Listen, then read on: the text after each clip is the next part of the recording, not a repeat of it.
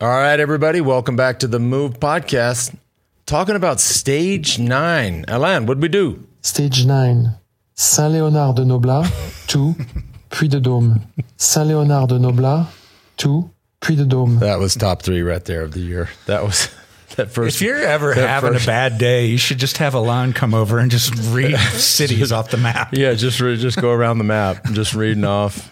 Lance needs cheering up. Can you just do him this solid? Uh, talking about talk, talking about a, a, what a, an epic finish here on stage nine, um, as is every day uh, this summer. Ketone IQ is our presenting sponsor, uh, made by HVMN. We'll get into some of that later. Um, boy, what a drag race! I mean, that was a drag race. That's what, uh, and of course, if you were watching on the coverage, you saw the helicopter footage. It was it was just a drag race up up a mountain that we spent uh, a lot of time talking about yesterday. I've never ridden. Most of us uh, didn't even know it was uh, uh, out there. Um, what a beast! I don't know how they did that finish in the past with the gears they ran, like in the 70s. Yeah. No way. The, well, they they were standing up a lot and and they were you know just grinding. Yeah, we have video we're going to show of the uh, finish on the Puy de Dôme a long time ago, and you can see how much they're grinding up that mountain. And, and not to mention here you have probably what are the bikes 14 15 pounds back then i mean even 1988 when johnny Weltz won i don't know his bike probably weighed 24 25 pounds go back to merckx's era you might might even have um, been pushing 30 pounds so the weight of the bike The gears. and, and, and not the granny gear that that um, that we all enjoy now Yep. uh, before we get into all the action, today's show brought to you by Montkush. Mont Cush was created in 2019 by a good friend of ours, Sully, who was on the show the other day, really giving us his own personal journey and personal story of creating uh, Montkush uh, to help his daughter, Devin, uh, with a medical condition. Montkush grows their own organic hemp in Vermont. And if you saw the show with Sully, you saw the backdrop, like that farm. I was like, I don't know about forget the hemp. Let's just go hang out on that farm Yeah, it's beautiful up there. dude that that should just be like a retreat They made a reality show of the beginning of Montkush. oh they did yeah, yeah. It's you can find it. I, do you know what it's called offhand? Sorry, Offhand, if you I search not. Mon, Montkush TV show, it's it's fascinating. i bet it is anyways they use a custom 200 ton press to extract pure rosin by the way customer reviews rave about their pain relief formula utilizes groundbreaking nanotechnology called sens which is self-emulsifying nano delivery system which Sully walked us through uh, the other cool thing about Montkush is there's no stain and no stink, so you can use as much of it as you want. You can use it before rides, after rides, before working out, after working out.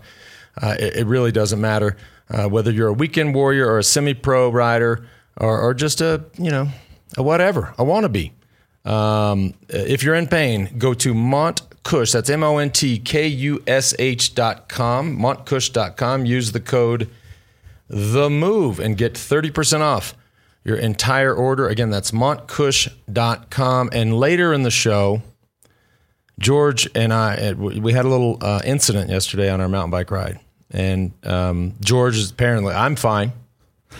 Um, but George is apparently having some issues. So I suspect you've been lathering up with uh, Absolutely. Cush. Lathering up, and the name of the show is called Kings of Kush. Oh, it is? Yep, yep. How about that? Kings of Kush. Check it out. Also today brought to you by Wahoo. Wahoo cycling products are trusted by the so many teams in the pro peloton. We see Wahoo's Element Bolt GPS bike computer on the handlebars of more teams than any other brand.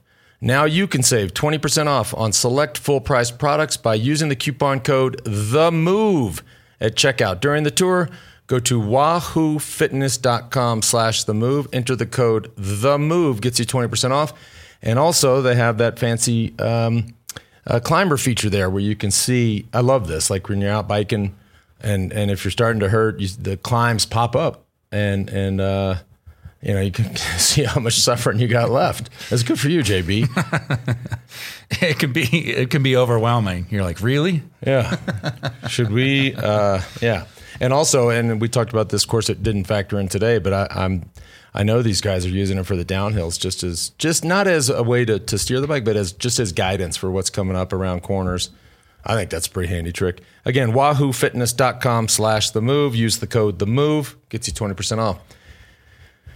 Well, what a hell of a stage. I, I, before we get into it, I just want to, I think the biggest winner of the day today is the Puy de Dome.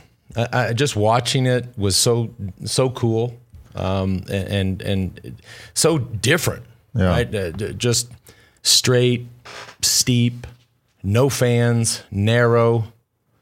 Yeah, we, we can. It's hard for us to say we haven't raced up a climb in France. We've pretty much done them Exactly. all. And uh, to see the helicopter view, the helicopter shots of that stage and the riders um, basically time trialing by themselves up this mountain, uh, not only was it a beautiful finish, but super super exciting.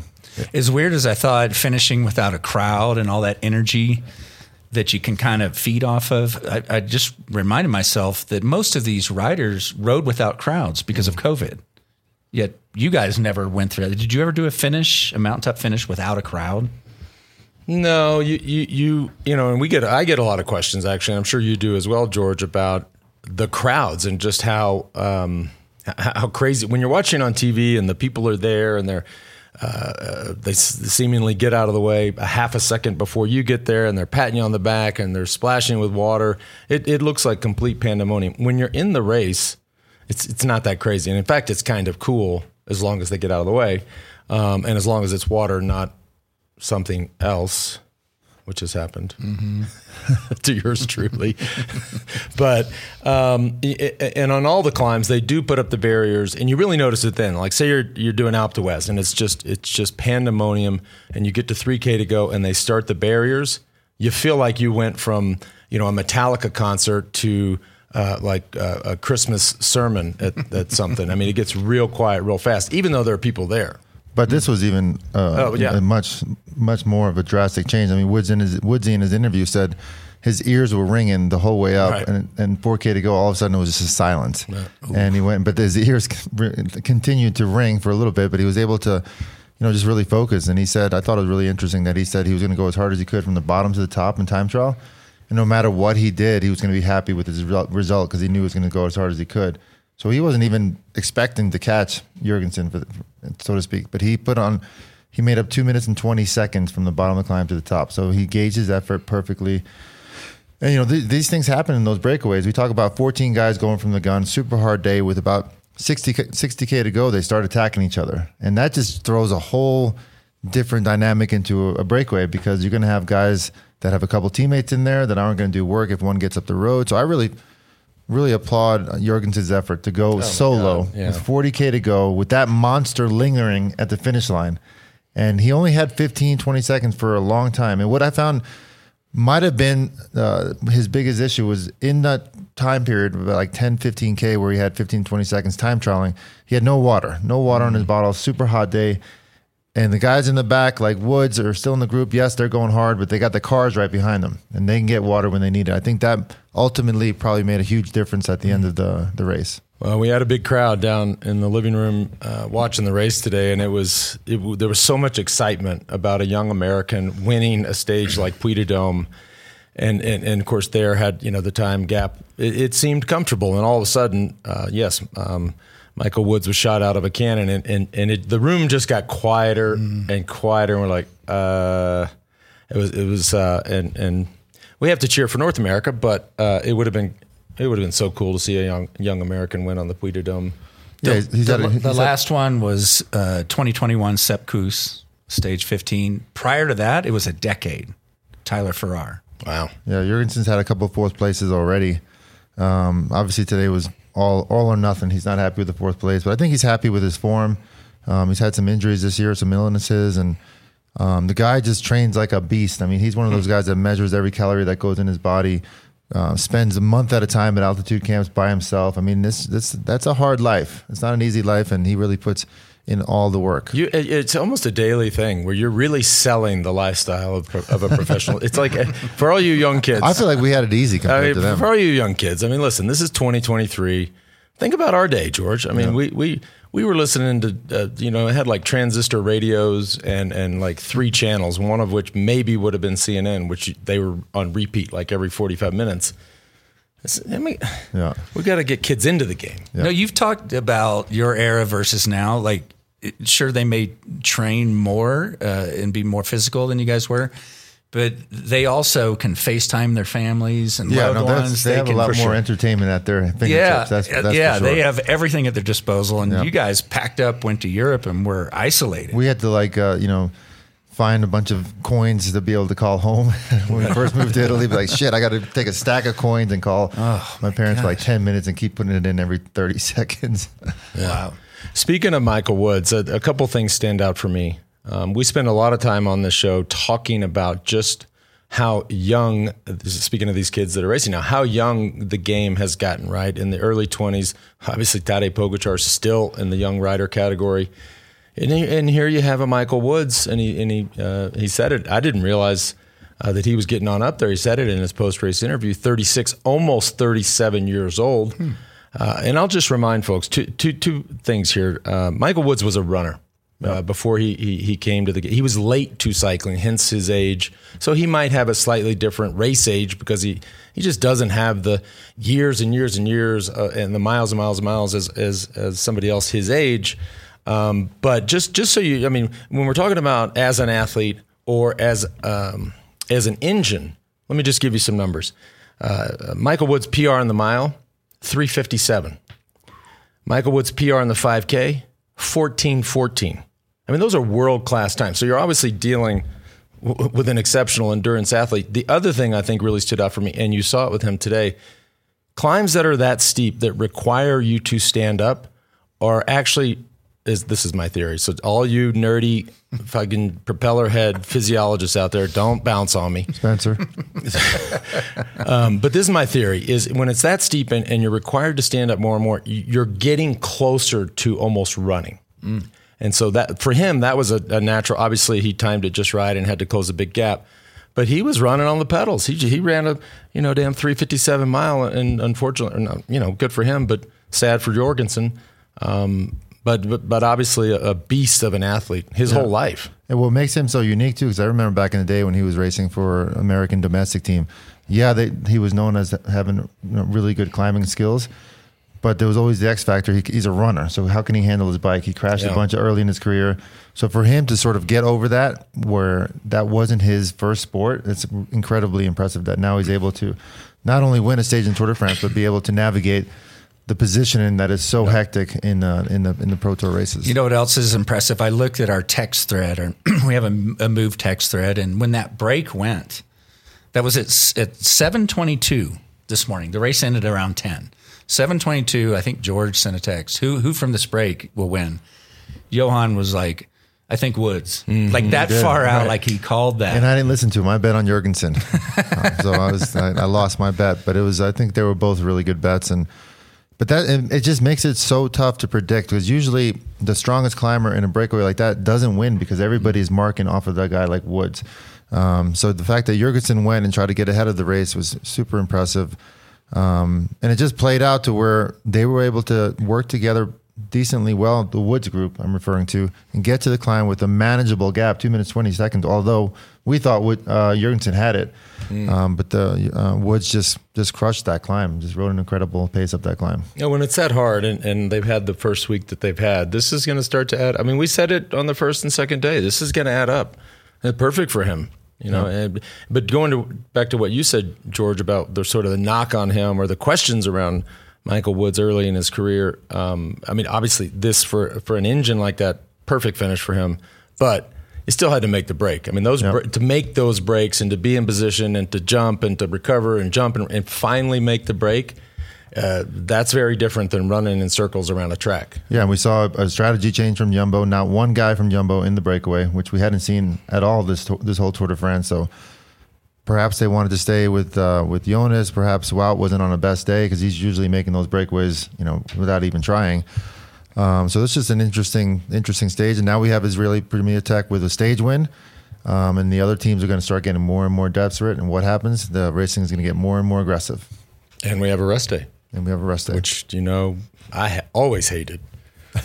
Uh, before I, get- I hated riding with you on a rest day as well because you rode so hard. Thank you so much. Thank you. And we're going to get into a story later. You also, it seems like, hated riding with me yesterday. Um, more on that later. Uh, but before we get it, I want to get into a little bit of the obviously a, a stage like this, a finish like this, had to be some some fireworks uh, in the GC battle, which we of course saw between Jonas Vingegaard and Tadej Pogacar. Uh, a lot of thoughts there. But before we do, today's show also brought to you by Roka. Uh, Roka's invented a completely new class of eyewear. Glasses optimized for performance. No other eyewear brand can keep up with what these guys and gals are doing, whether it's on, on the performance side or on the casual side. By the way, check it. I brought some new ones today. I got I got I ditched the all silver titanium aviators. I went with the blues. I went blue steel. Blue steel, I like you it. And, uh, I mean, if, if for folks watching, if you're not buying these right now, look at. I mean, look how. I mean, even as ugly as I am, look how dope I look right now. No, God, nobody. it's unbelievable. Thank you, head of HR. She was laughing just a little bit. Uh, so on the casual side and also the prescription side, um, which we're obviously avid fans of. Absolute best optics on the market. I thought you were about to put on sunglasses. Sorry, you're, you're doing chapstick on your lips. Uh, the best optics on the market, crystal clear, fog resistant, scratch resistant, and they never slip no matter how much you're out there sweating. Uh, and they're not just working with uh, professional cyclists, a whole bunch of other great uh, athletes, not just uh, sporting athletes, but special forces, etc. And hand built in our hometown of Austin, Texas. The Move listeners get 20% off. Just go to Roka, R O K A dot com. Again, that's roka.com, R O K A dot com. Enter the code The Move, gets you 20% off. Also, today brought to you by Helix Sleep. Clearly, George was on his Helix mattress last night. I am worried. Uh, is there a check a pulse? Is there a pulse on the man today? um, we've been sleeping on Helix mattresses uh, for years now. Uh, they, they they came across our radar. Um, super cool platform where you go in, you take a two minute sleep quiz, you talk about your sleep, the characteristics of it, the strengths, the weaknesses, uh, and they make you a fully customized mattress. They also just introduced the newest, most high end collection called Helix Elite. Uh, six different mattress models, each tailored for specific sleep positions and firmness preferences. Don't just take it from us. Uh, Wired Magazine and GQ Magazine named it Mattress of the Year. Special offer for our listeners Helix Sleep is offering up to 20% off all mattress orders and two free pillows for our listeners. Go to helixsleep.com slash the move. And this is their best offer yet, and it won't last long. helixsleep.com slash the move. Last one of the day, HVMN, our presenting sponsor, Ketone IQ, another thing that, you know, it's just a part of our daily routine. Most of these things are. Um, this one gets us up, gets us fired up, gets us clear, mentally clear. Got JB over COVID brain. Um, if you, I love that. That I, sounds so bad. I love it. I just that one time you were like, you know, I had COVID brain, and I started drinking ketone IQ, and I was like, I'm going to remember that. I did a couple months with it in the regimen. I feel completely different. That's awesome. Amazing. That's No, awesome. no, uh, no Adderall either. Um, I haven't, I haven't been and- off Adderall in 20 years. Wait, wait, th- can we go back to HVMN for Wow, a that's second? Well, no, this is this is serious. I mean, the HVMN is getting me through. Good. I don't need it. All right, for, follow? for for all you folks Drop out the there. mic. Drop the mic. Yeah, that's a big deal. That's It like is. a uh, HVMN launched the world's first drinkable ketone in 2017. Ketone IQ is their latest innovation on ketones with improved effectiveness, taste, and cost. If you're looking for better, uh, better sustained energy, mental focus, and sharpness, or if you're just trying to get in the flow, Ketone IQ is the way to go. You can save 30% off your first subscription order of Ketone IQ over at hvmn.com slash the move. Again, that's hvmn.com slash the move. 30% off. So we mentioned we mentioned a good day for North America with uh, obviously Jorgenson battling out for the win, getting fourth place. Mike Woods wins the stage. Neilson Powless again in the breakaway, getting more points uh, for the Mountain Jersey, which I feel like it's it's kind of transforming now. Our, our boss, excuse me, our boss's uh, outlook and view on the polka dot jersey that he's actually starting to enjoy watching Neilson in the breakaway and representing America in the polka dot jersey. And I feel like he likes it so much that the team pulled together and got him a little gift. Hold on a second. Oh, no. I knew you, I knew you were going. From, I was from, like, the- from our friends at friends at the feed, we made him Oh, a custom polka dot bottle for our ride in a couple days. Here you go, Lance. Um, well, everybody over there at the feed. I appreciate this. This is uh, wow. Even got my name on it. Okay. Uh, although I will say the way that the way that the, these rides are going and trending, um, and and me compared to George, I mean, if we were like literally giving out polka dot jerseys, I would be with the polka dot bottle because I'm kicking his ass on, on many of these climbs. Well, not only are you're kicking my ass, you're actually crashing my ass Okay, as well, which I think is a good time. or- hold on, no, no, no, hold on to that. No, we have we have to I mean, talk. look about, at look at my arm here; it's all I know, jacked I know, up. I know, but there are other things that happened actually in the Tour de France Okay, today. got it, got it, got it, got it. Um, uh, uh, eh, but you were going on about North America. I think Quinn Simmons sadly Yeah. could not start today. You know, I think I think it was a good decision by the team. He was struggling. I mean, he came in incredible form. I know because I rode with the guy. The guy's a beast. Um, but he's a young rider, and I like the the approach the team took to where they didn't want to sort of bury him into a grave to try to get out of these injuries. Mm. They, they let him get home and recover and get ready for the second part of the season. And, and Sepp Kuss, well, if we're talking about Americans and North Americans, you know, played another important role today for Jonas Vingegaard. Now we'll get into. I think you guys probably have you and especially Johan have some questions just about once the job is done. I, now I'm starting to think there's a there's a there's a different idea here on their side. By keeping Sepp Kuss up there instead of just peeling yeah, off and, yeah, and that's, saving um, energy. Yeah, uh, uh, but I'd love to get Johan's thoughts. But Okay. I, I think that maybe there's some strategy there. I don't know that I agree with the strategy, but I, I think perhaps there, There, is. there has to be. I mean, has he's, be. he's, he's sitting in ninth place overall, six forty five behind. I mean, Yeah. that's you see the you see the time gaps these breakaways are getting. They got fifteen minutes at the bottom of the climb today, so that's an easy like one day throw him in the move. All of a sudden, Jumbo or Jumbo can sit up and relax and let UAE do the do the work. Uh, so I'm starting to like I'm starting to like the strategy, having Sepp Kuss. They're keeping him as a threat Yep. to make to make them work. Yes. Okay. And then, and then, and then, of course, it, um, which was to be expected. It's always interesting when I mean, I think at some point when I because I did, George got up early and was watching the race, and I I have to leave. I'm leaving today to fly to Minnesota to pick up Olivia from summer camp. So I got my uh, uh, Sufferfest out of the way early this morning.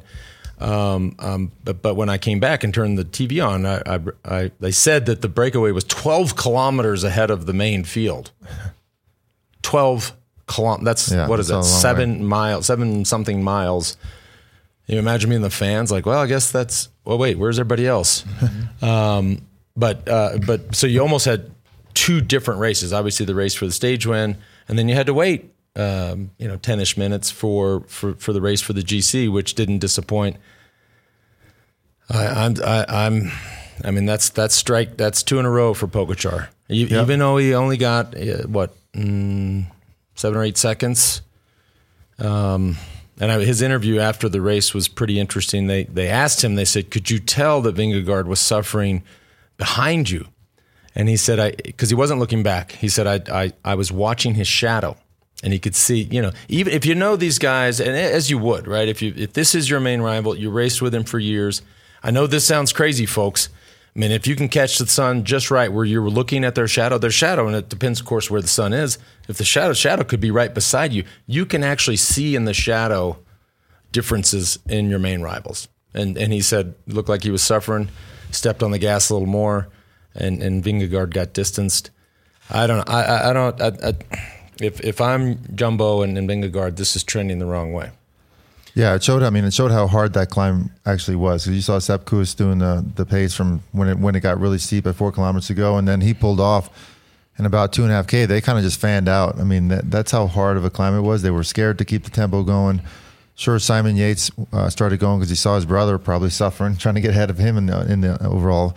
There's a huge fight for third place now uh, brewing, which is making the race super exciting. But when Tadej went, um, he's, I thought initially Jonas was just trying to stay within his pace and was going to keep him, you know, right there. But I mean, all in all, it was it was not a disaster day for for Jonas at all. He only lost seven seconds, still in the yellow jersey, and like I keep saying, twenty one round boxing match. It's, it's four to three now. Yeah. uh, Tadej's up uh, four, four rounds to, to three. I don't think seven seconds is going to matter. Um, this is just a mental game now. Yeah. right. It's just those.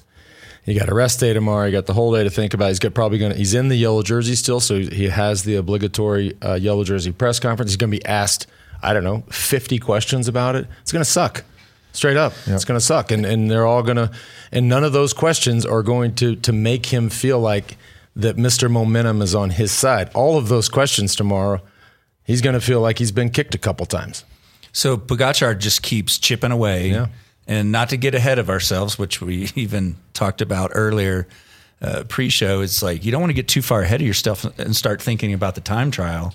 But they at Jumbo, they might be thinking we need a minute on Pogacar going into that time trial or something. They might come up with some number. I don't know. I mean, if I'm Jumbo I'm, right now, I'm thinking we got to stop the bleeding. Yeah. Even if they're little, little you know, five six sec- seconds here or there, these are minimal. We got to have a day where where you stay equal and you felt good. You felt like you somehow had uh, some control of the dynamic. Because these little, I'm telling you, these little days, it's it's And let's, It- let's, not, let's, let's, let's not forget though the the one round that that Jonas won, he put a lot more time into Tadej than Tadej has put into him in these last two days from the attacks. I mean, we're talking seven to the other day was I think 10, 15 seconds. I mean, uh, Jonas put a minute on him the day he went. So the one big day that Jonas had that he had good legs, he was able to put more time into uh, Tadej than Tadej was in two stages where he had better legs than Jonas. So I think it's still a very close battle. So a rest day, and then we, you know, as we looked at the stage ten, when they come back from the rest day, it's it's a tough tour. It's a tough tour. I mean, any I, I, I'm of the opinion that any day after a rest day is hard. The body just kind of lays down, literally and figuratively, on, on a rest day, and and you just hope for uh, almost like a transition stage. Even those are hard, uh, and, and and you certainly post rest day don't hope for a start straight uphill, which stage 11 gives you. Look at that, right out of the gate. And I know it doesn't look uh, that crazy, five kilometers at 4.7%, but they're going from the gun. So that Yeah. guy's going to be warm. Stage isn't that long, 160 something kilometers. Guy's going to be warming up. They're going to be doing the the Jacky Durand get a running start at it. It's uh, it, I don't know this this, this profile post rest day would would I'd be stressed with, just based on my history. I I don't like that stuff. And then if you go back to the profile, it's I don't know. Is it ever flat? It's not flat. Dear This- God. And this is sort of the you know a normal, typical, standard rest day. They're they're they're what nine stages in, um, so they've gone a long way. So people's bodies are in the zone, so to speak. They're used to waking up. They're used to riding hard for four to six hours. And so tomorrow it's going to be interesting to see what these teams do. I know Lance, he'd always want to ride super hard, at least three hours, a lot of climbing. A guy like me, I'm like, oh please, do we have to do anything more than you know an hour and a half? But we'd, we'd usually ride and it was not an easy day. So the, I'm I'm sure these uh, GC guys are going to go quite hard tomorrow. and not and still in the Massif Central. So Yep. the pavement is what it is, doesn't roll. And if you're just listening to some of the riders' comments today, it was really hot. So it's you know, it sounds like it's heating up. I never thought about what it's like on a rest day in a town for the spectators. Because like I remember when you guys would come into Austin for your for your camp in December, and it's like you're cruising around Austin, you're like, oh, there's the blue train, you know, mm-hmm. going down Highway 360. But for the fans, like you can see every team potentially out there riding, maybe stopping in a cafe. I mean, did you ever interact with spectators on a, on a rest day, or is it do you ride with a follow car back to the hotel? You're you're asking Lance this. He doesn't, he doesn't- George, what did you he- do? Did you interact e- with he- the spectators? He doesn't even interact with people on the bike path here. Like we see, but he just keeps going. Like it's Lance. No, he never interacted with the spectators. It- it- I, of course, on the other hand, yes, I would interact with people. I'm a man of the people. I tell you, the biggest hit on a rest day is is and, and, and in fact is a big hit a lot of days if because these teams are, you know, we've talked about in the past about you know the hotels and and the different quality of hotels. Uh, um, vary wildly throughout the tour, so that you might have a night where you're in a five star and it's behind a gate and you're super chill. You might be at the Campanile or the Ibis or the Mercure or the Novotel. They're all dumps. Um, and, and, and the team buses and the cars and the trucks and all that stuff are in the parking lot. And the mechanics are, that's the cool thing for fans. Like you should see this, the, the, the crowds around the mechanics. A dude washing a bike. Whoa. but it's, you know, they get an up close look and, and that's, that's, I'm serious. Like they get an up, up close look at, at how these guys are taking care of the bikes, how they're washing them, how they're, you know, inspecting the, t- whatever they're doing. That's pretty cool. Not only that, to your, to your question, one of the fans' questions yesterday, one of the biggest innova- innovations in the last 25 years. Now it almost doesn't matter the, the quality of the hotel. The big teams, they're going into the rooms before the riders get there. They're putting their own mattresses in, their own sheets. Sometimes air oh. conditioning, just really making hmm. their environment as perfect as possible. Because what do we know now? How important sleep is, and if you can figure out the sleep game better than others, the teams with money are doing that now. So they're the room quality, hotel quality, almost isn't as big. It's not as big an issue as it was in the past for the bigger teams. I did not know that. Yeah. Wow. We should have been racing. why you had me around. Yeah, exactly. By the way, you know, we, we had a little, and we're going to get into this incident, what happened on the mountain bike yesterday, but we were, as we were nursing our way back, uh, uh, our buddy Ashish, because of the incident, his shifter broke. And so we were helping him with the shifter, and George was down the bike path talking to some random guy. And uh, so, so just a little defense of myself, George, because I rolled up and the guy, you know, oh, hey, whoa, it's Lance too. I was quite shocked. At I was nice you very were. nice to the gentleman. You were nice. I agree. Okay, I just wanted to, I just wanted to state that. I, I didn't ride by and be like, "What the fuck are you talking about? Let's go, man." My favorite college voice. Yeah, I got stopped on the trail yesterday. So You did? shout out to Cooper and his family up here from Nice. Alabama. Yeah, Nice. We we uh, yeah we and, and it's funny. We had another family. We stopped for water over there in Snowmass, and and I we have forgotten this family. And I always feel bad about this. You had a husband, wife, and a, and a young son who was probably I don't know twelve, and uh, and the mom's like, "Hey, what's um, where's the swear jar this year?" and I was like, and then you're just remi- I'm reminded that I'm such an idiot on the show and just no filter, and and there's a 12 year old boy, and, and they were like, we all the whole family watches. And I'm like, ouch. So the kid's like going to school like. Seeing the fucking douches, man. And I'm, and I'm like, teacher's like, who taught you that? Uh, the move. Speak, uh, speaking of 12 year old boys, uh, you- Lance did another nice thing. He called our buddy Cleve Backwell today, who unfortunately his young son Whit uh, had a really bad wreck um, doing some downhill training. Uh, he's broke several bones, kneecap, all kinds of stuff. He's in the hospital for now for the last couple of days. So thank you, Lance, for FaceTime. Absolutely. Yeah. Well, do you guys want to share the, the tale of the, the mountain biking? We had a little incident. Yeah, yeah. We were having a great ride. Um, got on over to uh, uh, my favorite trail here in in in this area, Tom Blake. Then we cruised, as I said, through Snowmass. And We're kind of coming back through. We're doing a trail called Lowline, which is totally uneventful. You basically do it with your eyes closed.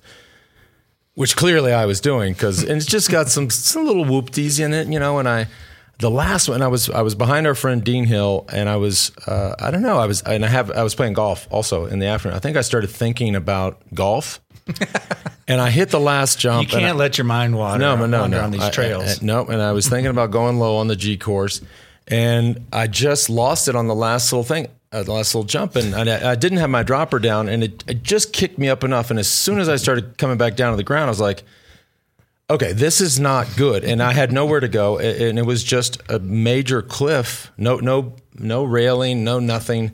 And I'm like, I'm gonna ride off this cliff. Yep. And and there, George was behind me. Ashish was right behind George.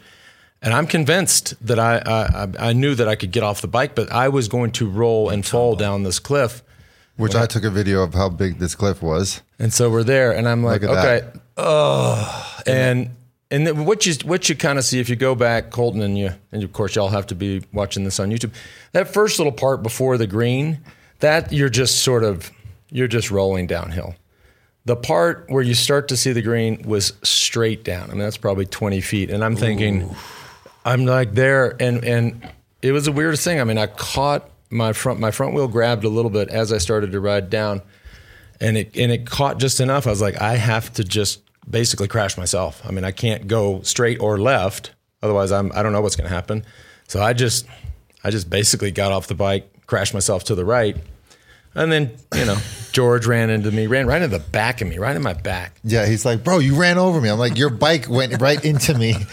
what do you want me to do? and then Ashish But- comes around the corner. But had had that bike not come back up, uh, he, Lance. That means Lance would have been rolling down that cliff. It was you know inch, a matter of inches that he did not go down that cliff, which would have yeah, he probably would have been in the hospital right now. Yeah, and missed playing golf. Yep. More importantly, Yep.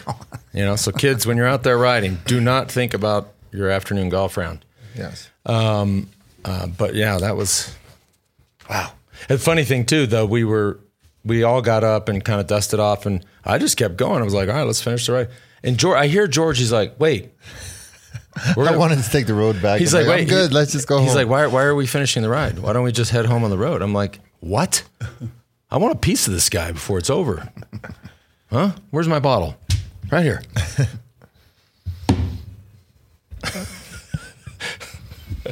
All right, you guys be safe out there. okay, All right, we got to keep will, this we will. together.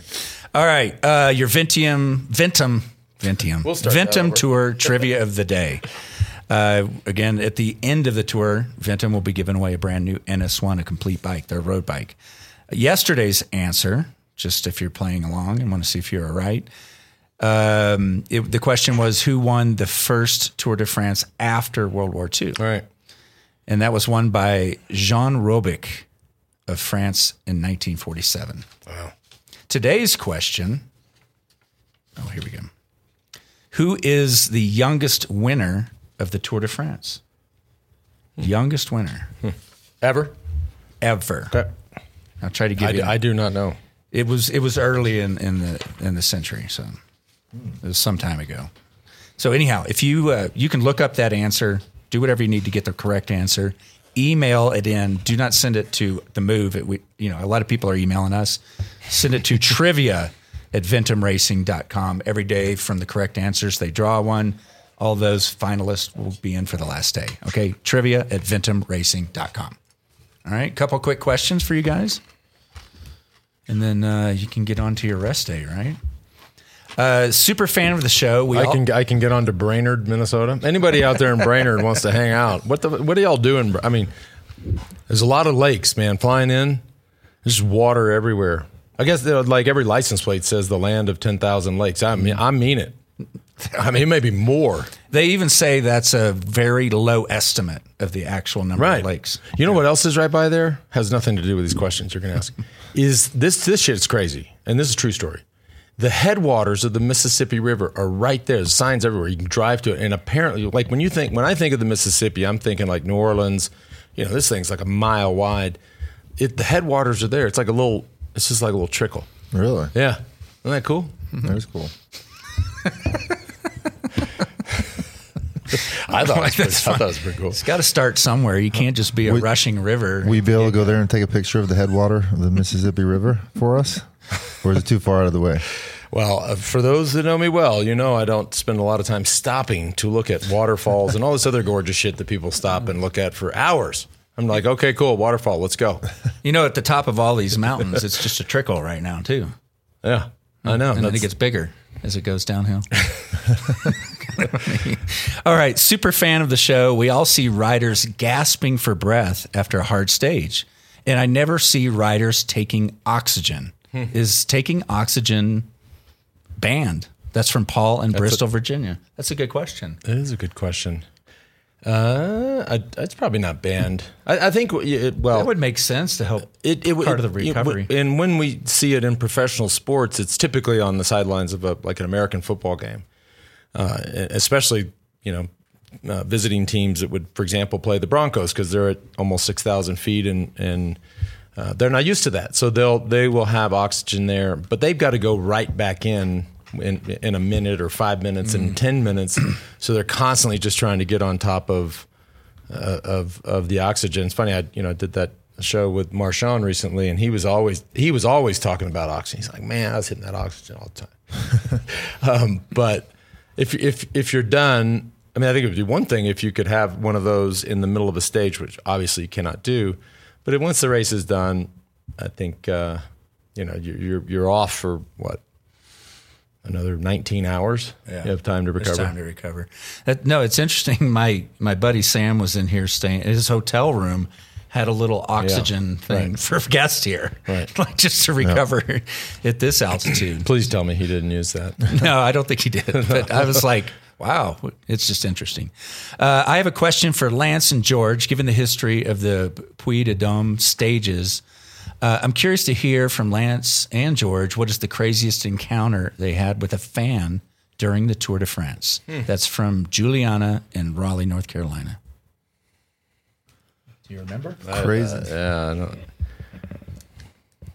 yeah, I can't remember. we had a lot of. I mean, it- millions and millions of that Yeah. of fans. and most of them were. I mean, uh, towards the end, certainly of that run, it was. Frankly, it wasn't very positive. You know, it was. It was. um Aggressive fans, like on Yeah, the- great. Yeah, yeah. Which you know, you, you you can zone out, and and yeah, or even use as motivation. But it was it was there were not a lot of uh, you know. Yeah, he was I mean, blowing uh, any kisses. The ones that stood out were the like the the.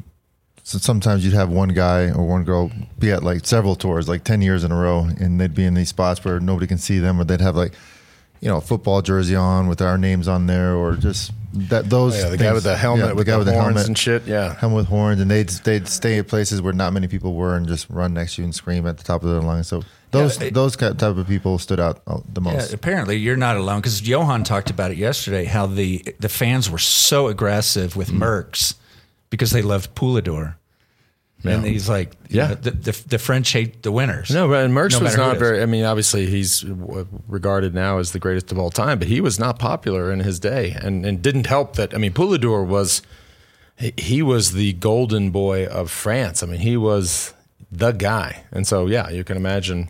And we didn't even have to go up against that. I mean, Christ sakes, we were beating Germans and Italians and Spaniards. And imagine if if uh, if Jan was French or Basso was French or Beloki was French. Oh boy, it would have been ten times worse. Um, yeah. Here's another one. A lot of emails from the people in the southeast. Shout out from Greenville, South Carolina. All right. Yeah. Loving the season so far. It's cool to see Sepp Kuss in 10th right now, but it makes me wonder what will it take for an American cycling for American cycling to produce another American on the podium of the tour? Can US cycling in its current state develop the talent needed? And is there anyone from the US waiting in the wings that could potentially do it in the next few years? That's from Andrew. George, you know this. You know the young kids better than me. I, I, why don't you, if you start with just the talent pool, Yeah. and then I, I'd love to just uh, come over the top with just a, a more of a strategic opinion and view on how best to go about that. Yeah, I mean, obviously, we got Tadej and Jonas who are young riders, and they're going to be around for a, a long time. So it's kind of hard to say to, to pick a rider that's going to, you know, be able to go toe to toe with those guys. But I think we're in a good position right now. We have six Americans in the in the well five now because we lost Quinn today, but all these guys are aggressive. They're making their breakaways. They're in the mountain jersey. Um, we've won stages with Sepp Kuss a couple years ago. He's he's the key player for Jumbo Visma right now. Um, so we're in a fairly good state in, in terms of American cycling, and there's some good young talent coming up as well um, that we're going to continue to hear more and more from. But as far as a Tour de France stage winner, I don't see one right now, but you never know. Which I think they were actually talking about a Tour de France winner.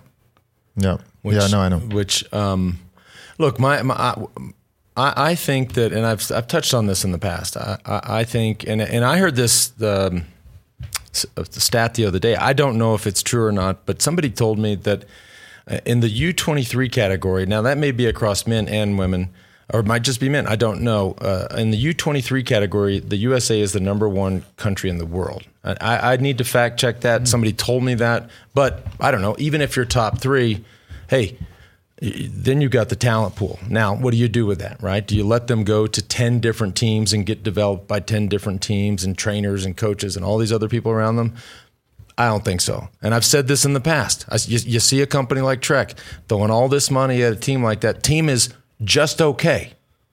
Just okay. They won yesterday. It doesn't. I, that's just okay. That's winning stages in the the. They per- won the- yesterday. They just got picked up a huge sponsor, a German sponsor called Lidl. They're signing some really big names. George, the I'd say they're better than okay. The question was, can we win the tour? Okay. So to win the tour, you cannot be just okay. And I, I'm not criticizing them, but I'm just being real. If I were them, I would take my budget and my resources, and I would I would go back ten years ago and replicate what Sky did. They said we have all this young talent on the track. We are going to hit pause. We're going to develop a team. We're going to look at every aspect of it, right? Whether it's the athletes we pick, um, the nutrition, the technology, the train, everything. We're going to take a true Formula One approach to this, and we're going to build a team that can win the Tour de France. And people thought, you'll remember, George, people thought they were fucking crazy. They said, there is no way. And voila, guess what happened? And, and, and we can do that. It's not going to work having guys go to all these different teams. And by the way, too, you don't have to have just Americans. Remember what Sky did? They brought all the best young Brits, and they they they put in some guys with them, some experienced guys, European guys, um, uh, to to be sort of capitaines de la route, guys to show them the way. And and they built an amazing team, and it still is an amazing team. It is not what they built was not just okay. This is this is a, it's a whole different approach. If I'm Trek or any of these other companies, that's exact. I hit pause and I do that. The, Come up with a five year plan. yeah, the te- instead of it's a ten year plan. They've already been at it ten years. It- it- it's That's a- a question of sponsorship and it's a question of money. I mean, you, these days it's hard enough to find a corporate sponsor that's going to go in for two to three years, maybe five, but to get somebody that's going to go ten is almost unheard of. Um, And I don't- yeah, we need that. and we I don't that, and I we need don't an American want team. uh, uh, and again that is not a slight on that team. I think Mads Pedersen is a fantastic rider, former world champion, won yesterday, obviously amazing. I'm talking about the entire approach as it relates to and pertains to the budget that is being spent and to the question, how do we win the Tour de France? If I'm somebody like that, that that's what I do. And, and all the while, you can have a Mads Pedersen or a Skjelmose, all these guys that they can be a part of the thing, but you take a step back, you make an, a, a comprehensive plan, and, and you go try to win the tour. That can happen. Well, and Georgie, with your son, you're seeing what the 14, 15 year olds are doing. I mean, it's we're gonna, you're going to blink, Exactly. and they're, they're all all those kids are going to be 19, 20.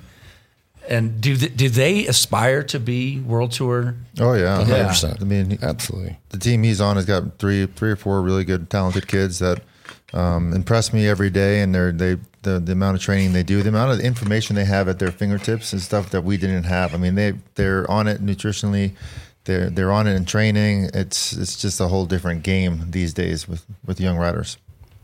It's possible. Yeah. Totally. All right, we'll wrap it up on that note. If you have a question for a future show, send it to the move at we do team. And we got the day off Vamos. tomorrow. See you in What, the by the way, what are you going to do tomorrow while I'm gone? Um, Well, that's a great the- yeah, question, Lance. I'm going to go check out the um, Aspen Museum. I've never been. Hmm. I've been here, coming here for five, six years. Um, probably not going to ride. Going to take the day off. Maybe go hang at the pool somewhere. And take, just enjoy my day. Uh, George, if, for anybody that's in Aspen, you want to hang out with George tomorrow, he will be at the rooftop pool at the W Hotel. He'll be the guy in the corner with the Guido shades and uh, no shirt on. Be like, and "How you bi- doing?" And the big gold chain, drinking some froze. How you doing? How you doing? It's a rest day. Yeah. We're gonna win a tour. All right, thanks for tuning in.